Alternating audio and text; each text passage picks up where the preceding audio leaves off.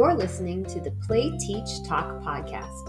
I'm Tiffany Thompson, a speech pathologist with over 20 years of expertise in working with children under three years of age and their families to help them understand language and communicate more effectively. My specialty is in working with emerging communicators with few or no true words to reduce their frustration, help them interact and play with their peers and family, and learn to truly enjoy the back and forth of functional communication throughout their daily routines. This podcast is not intended to diagnose speech language disorders, but is more of a general set of suggestions for children who are experiencing delays in their language skills. For recommendations or therapy specific to your child's needs, consultation or evaluation with a licensed speech language pathologist in your city is highly suggested.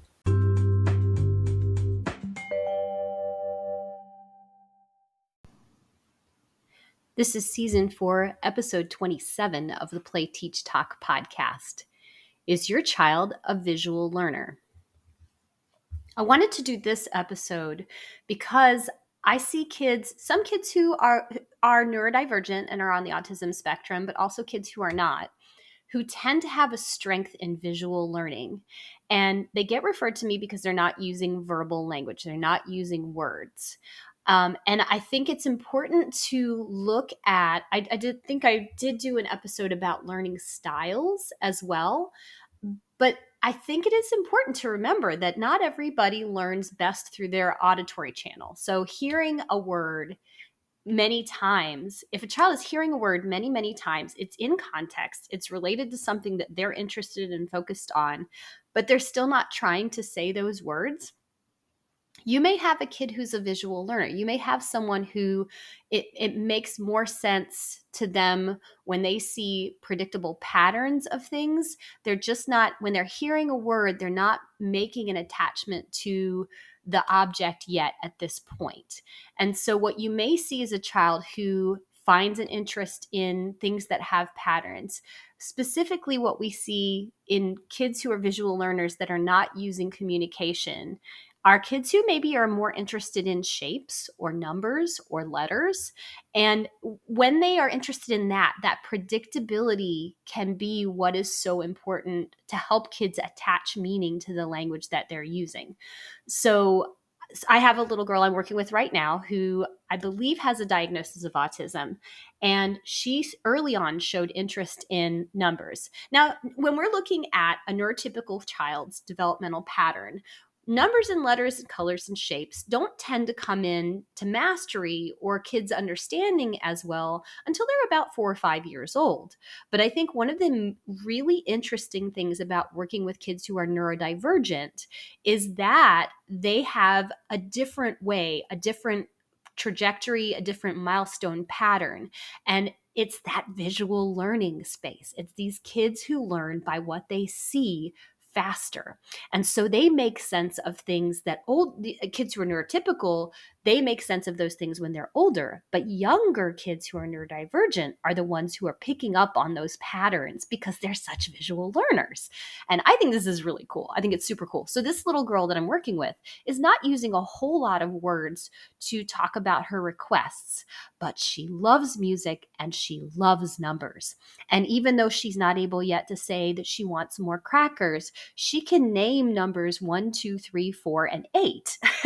so, why in the world would I try to move away from that visual learning? Because if she's going to make connections with these patterns first, that's okay right we want to support that if she if she's able to see these patterns and she's also connecting the words to those patterns eventually she's also going to connect those words and those patterns together with things that she wants and needs, and then eventually to start commenting. It's just a, a slightly different um, way of teaching and way of focusing on language. So I wanted to just point that out. If you have a little one who's not using a whole lot of words, to make requests or to talk to you or interact with you at this point, but they're showing a real interest in that visual piece, that visual learning. Uh, try to give any sort of visual help you can. If they're learning things, if you're starting to hear them say things like the names of letters and even sometimes out of order, then they have a really keen visual learning sense. And that you want to try to, to, uh, hold on, on that cash in on that. If they're doing some visual learning how can you use that to make communicating other ideas easier?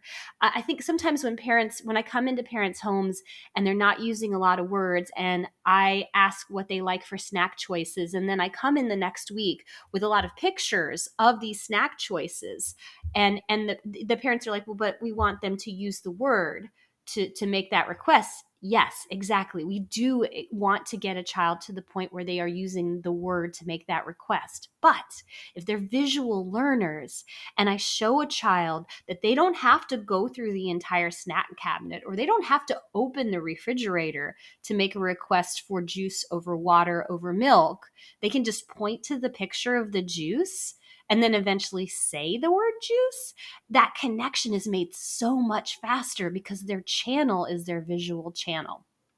So I hope if your child's a visual learner, you'll take that into consideration. You can use your phone to make um, picture like choice boards for your child. It's very there are very very easy ways to help your child uh, have support through a visual means to to communicate about their life if they've shown that they're interested in things and patterns like letters or numbers or shapes then they are really keying into that visual channel and what we want to do is just support that so that language can come a little faster and they can make those connections about language through their visual means and their strength.